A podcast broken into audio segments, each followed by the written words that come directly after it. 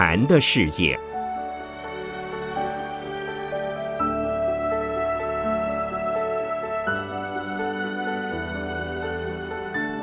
圣严法师著。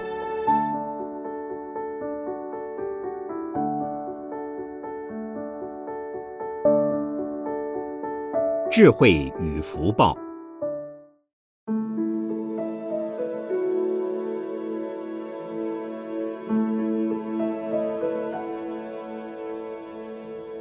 一般人拜佛都想祈求福报，但是有福报却不一定有智慧。若无智慧，福报本身就可能带给我们困扰。有福的人一定要有智慧。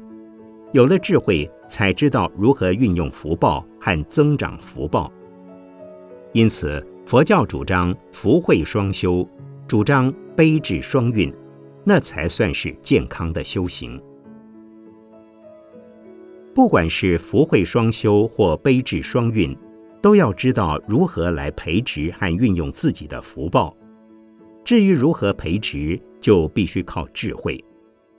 譬如，有人希望从商赚钱，就得先去学习工商管理，学习企业经营。再如，昨天我遇到一位哥伦比亚大学毕业的财务管理博士，我问他赚了多少钱，他回答说：“我只知道怎么替别人赚钱、管钱，但是自己没有钱。知道怎么替人赚钱、管钱，而自己没有钱。”就是有智慧而福报不够。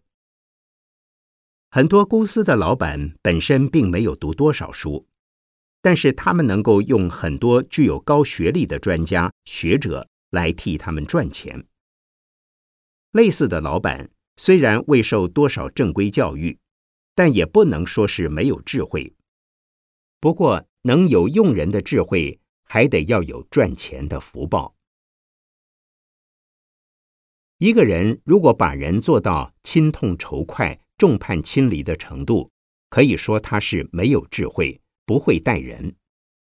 在家庭里，父子成仇、夫妻反目、兄弟戏强，也都是没有智慧，加上缺少福报。善于处人是智慧，受人善待是福报。如果一个人能够把认识的及不认识的人集合在一起工作，找来在一起生活，自己虽然没什么钱，能够有人，则不仅是财富，且是福慧双修。福报是从哪里来？是靠无私的智慧来。就像上面所讲的，把许多生成个性不同、生活习惯不同、教育程度不同的人集合在一起，愉快的工作。这是需要人缘和智慧的，人缘就是福报，再加上智慧的运用，就是一种财富。佛教所讲的智慧，不全同于知识和学问。知识和学问可以从书本中或学校里学习，智慧则是要从内心的体验及人与人之间关系的运用而获得。有些人虽然读了很多书，但是没有人缘，不通世故，走到哪里都不受人欢迎，想做任何事，别人都不愿认同参与。这种人就算是少福少慧了。这种人可能有满腹的经纶，同时也有满腹的牢骚，更不幸的是尚有十足的娇气。常言道：“做事容易，做人难。”可是是人才能用人，有人才能成事，成事才有福报。如果没有人来相助，必不能成就大事。同样一件事情，如果仅靠一个人单枪匹马、孤军奋斗，虽然也可以做出一点什么来，然其过程辛苦而成就有限。如果能集众人之力，众志成城，同心协力，做同样的事，便能可大可久，造福更多的众生了。故在佛法中强调和乐，主张群策群力。所以在《华严经》进行品中勉励学佛的人，要能够做到同理大众，一切无碍。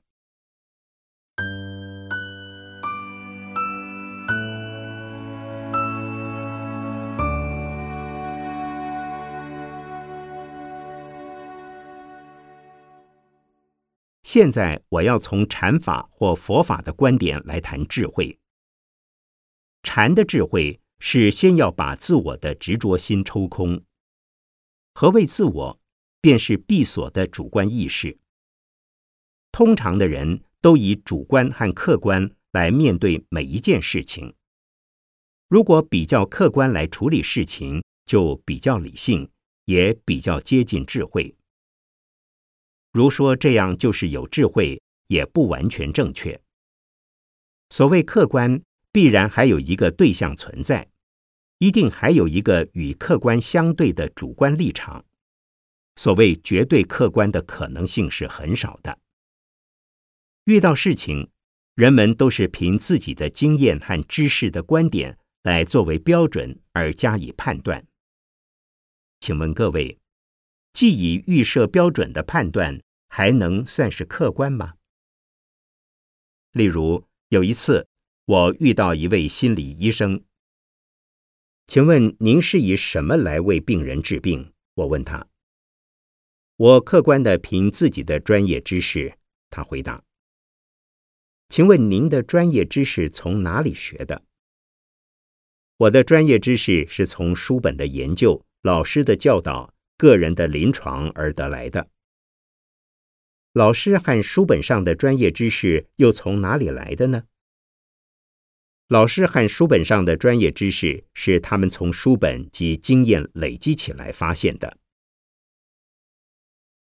从以上的对话，各位可以理解到，这位医生所讲的客观，只能算是比较理性的客观，而非绝对性的客观，因为客观里面。已加了人为的因素，因此我告诉这位心理医生：“您这样只能算是没有办法中的办法。也就是说，病人需要帮助，您拿自己所学的专业知识来帮助对方，并不是纯以病人的需要而给予恰到好处的帮助。”医生回答说：“是呀，如果我有那般能耐的话，我就不用来向您请教。”不用来学佛，也不必来跟您修学禅法了。如何才能帮助病人呢？在禅法的立场，是把知识和经验都摆开，当下看对方需要什么就给他什么。话是这么简单，问题是一般人能做得到吗？若要放下专业知识而去面对某种环境或对象时，总会让我们不知道如何去面对和解决所面临的问题，所以世间法还是要借重于专业知识。若要正本清源，解决人生的根本问题，便要采用佛法。第一，从佛法的观点知道应将自我放下；第二，从自身的修行练习着把自我放下。同时，也用佛法的观点及方法来帮助他人。当自己的智慧尚未开发出来时，要借佛法的智慧。如果没有佛法的智慧，我们就不知道该用什么样的方法帮助自己，也不知道该用什么样的语言帮助他人了。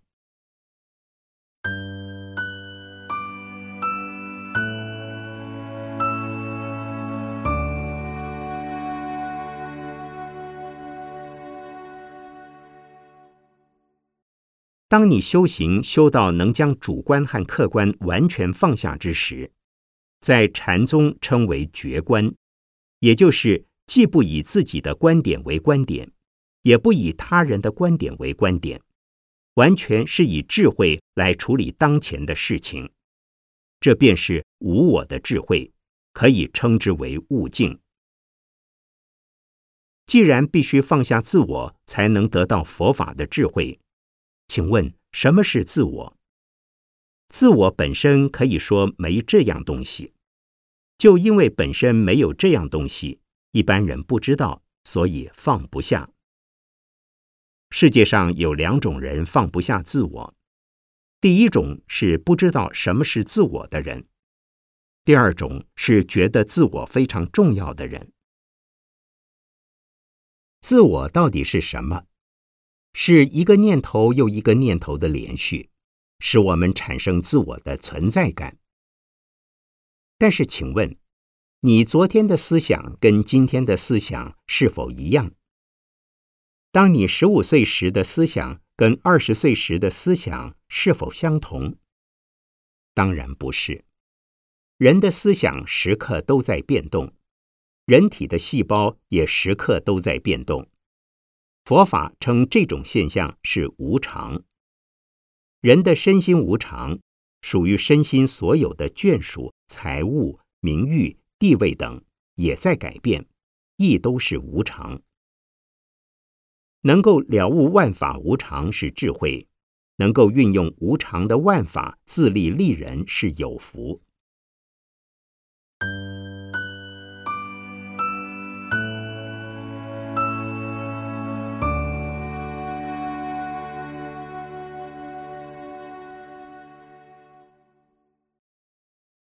外在环境中的自我也是时刻在改变的。譬如，昨天你看到一位女孩，觉得她长得实在难看；今天和她深谈之后，发现她的心地善良，个性温柔，虽然外貌稍微差一点，但是心地很美。当你有这种思想的时候，对这位女孩的观感马上就改变过来。所以。自我观念的改变，便会影响你对外在价值的判断。也可以说，世界上的任何事物都会因了你的自我而改变。如果内心能够平静，自然也能比较看得清外在的环境，遇到事情就不会那般的执着。若能放下自我，便是得大自在，便能来去自如。这都是内心的境界，也就是说，若要我来，来了很好；若要我去，去也不错。这叫来去自在，并不是说你要到那里就去了那里，你要来这儿就来了这儿。曾有一位禅师，身体虽然被关在牢里，心里却相当自在。旁人问他。您在牢里做些什么呀？他回答说：“我在遍游十方三千大千世界。”禅师不但在牢里身心自由，放出牢去，当然也会觉得很好。这叫来去自如。能有这样的功夫，便是智慧的表现。这种智慧，就是不要把原来不是我而妄想当成我。一个人如果能够把自我放得下，不仅是智慧，也有大福报。智慧不见逆境，福报不遇困扰。爱和恨看来相反，实是一体的两面。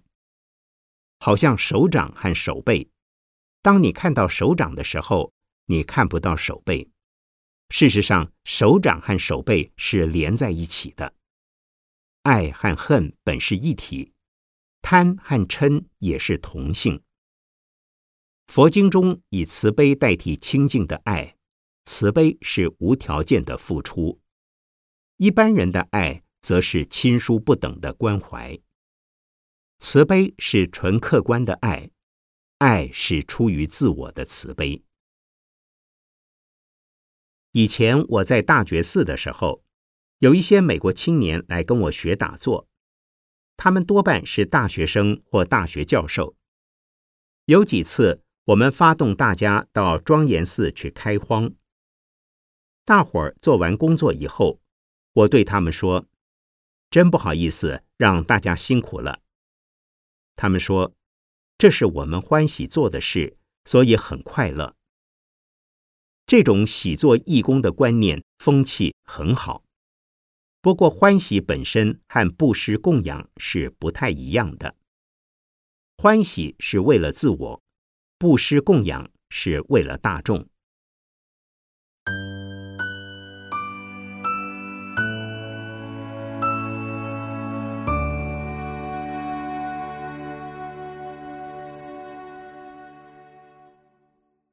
人都因了种种的自我而起烦恼。像现在各位坐在这里听经，听完以后，如果觉得有道理，请问是谁认为有道理？是诸位的我。同样的，如果听了不满意，请问这又是谁不满意？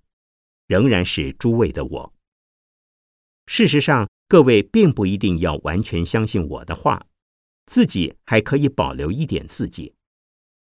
保留自己是很重要的，但这保留自己的又是谁？还是诸位的我？智慧一定要从自我开脱而得，不要作茧自缚。少一点福报，缺一点物质还不要紧。如果没有智慧，多了烦恼就不合算了。因此，有钱可能有福。也极可能无福，没钱可能无福，也很可能有福。差别是在于有没有智慧。有钱又有智慧，知道如何善于赚钱、善于用钱，这种人是福慧双全。曾有一位有钱的太太，在她丈夫去世之后，便把所有的财产均分给了子女。在他想来，儿孙都是他的，将来都会孝顺。但到后来，他的晚景凄凉，钱在身边的时候，钱是他的，儿女也是他的。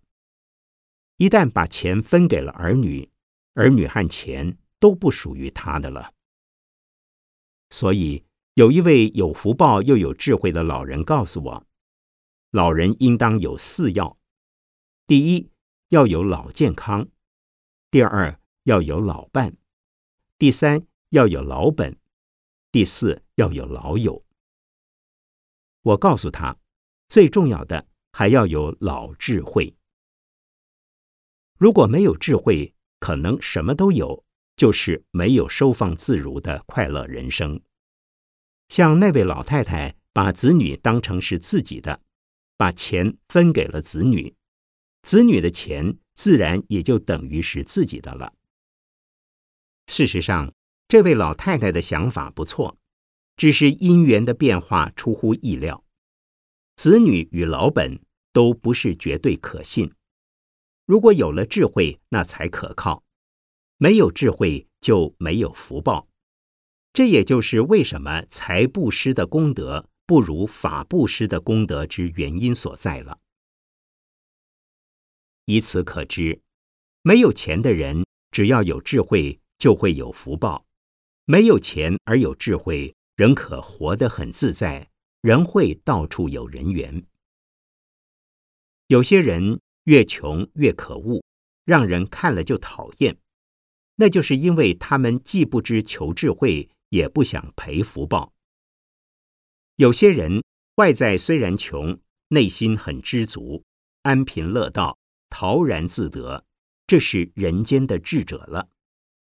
有些人不论有钱没钱，自知福薄慧浅，便来习福培福，供养布施，奉献他人，结果变成了自利利人、悲智双运的菩萨行者。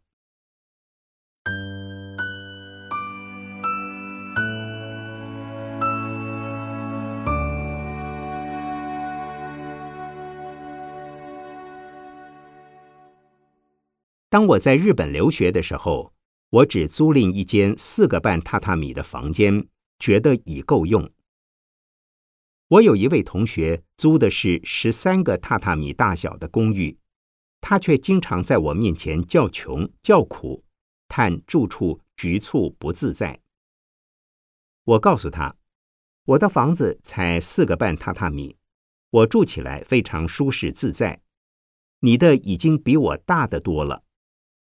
他说：“因为你是和尚呀。”这就是说，一个不知足的人在任何情形下都不会自觉有福报。同样的，有的人虽住在深宅大院、高贵的华屋，也不会觉得自在满足。以智慧来生活，以智慧来用钱，就会让你享受到习福的快乐、培福的满足。以智慧来用钱，就能以少数钱做伟大的事，救多数的人。以智慧来处理金钱，便能使小钱变成大钱，用钱滚钱，不断的增加，成为大富长者。培福等于赚钱。布施功德，犹如把无形的财产不断的存入银行，到最后，你不仅成了银行的股东，也成了银行的老板，整间银行都是属于你的。没有智慧，便不会用钱，越用越少，福报也越来越小。福报就是拥有，而不是损耗。福报像水。你我就像水面的船，福多水涨船自高，容易行驶；福少水低，船搁浅，寸步难行。有智慧的人，不论有钱没钱，都能处处惜福，时时培福，所以有福。无智慧者，人在福中仍不知福，一味损福，所以无福。别说未来的因果。纵在眼前也不感觉到幸福，那便等于无福。培福当从习福做起，如同我们吃青菜时，往往会把外叶和根部丢弃，专挑中间最嫩的菜叶来吃。事实上，菜叶可以吃，外叶、菜梗、菜根也可以吃，把这些丢掉了，等于是暴殄天物。但是培福不是为了享福，否则也是不智。例如，过去曾有位很穷的老僧，自知无福，希望来生得好果报，又无身外的账物可以布施，就把衣服脱光，坐在草丛里喂蚊子。终其一生，不知道结了多少蚊子的缘，培植了多少福报。待老僧死后，由于他修苦行的福报，转生为人，即成了一国之君，做了国王，试吃鸭舌，每餐一碗。有一天，皇宫门前来了一位僧人求见国王。僧人出示一样东西，问国王想不想看。国王当然想看。僧人即运用神通，让国王看看他自己的前生。国王才知道自己的前生是一位出家人，以及自己喂蚊子的经过情形。而那些蚊子有的变成了人，大部分变成了鸭子。鸭子一对对的来到王宫的御厨，一碗一碗的鸭舌上了国王的餐桌，到最后稀稀疏疏，已经没有几只了。这位老和尚就对国王说：“大王啊！”剩下来的鸭子只有这几只了，吃完时你的福报享尽，也当准备后事了。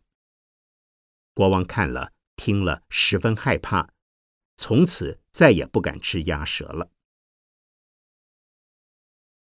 这个故事告诉我们，这位国王起先是培福的，到最后他把自己培植起来的福通通享受掉了，因此。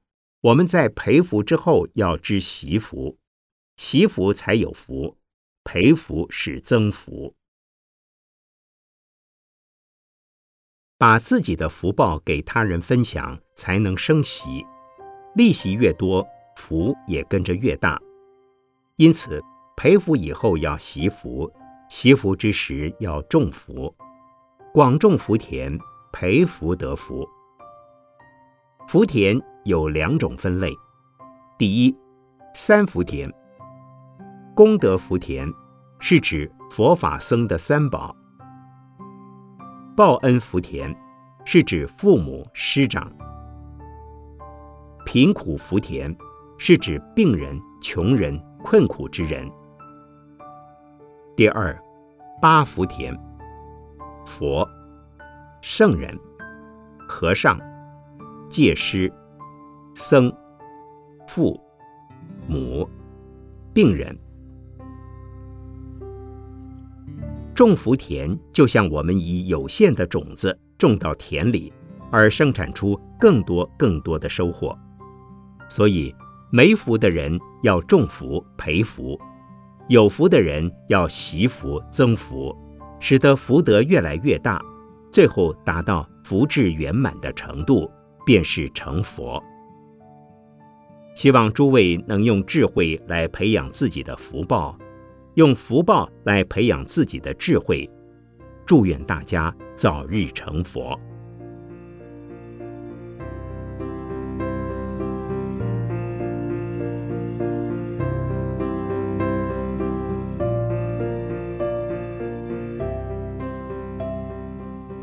一九九二年十一月十四日，讲于美国纽约法拉盛台湾会馆，傅立清居士整理。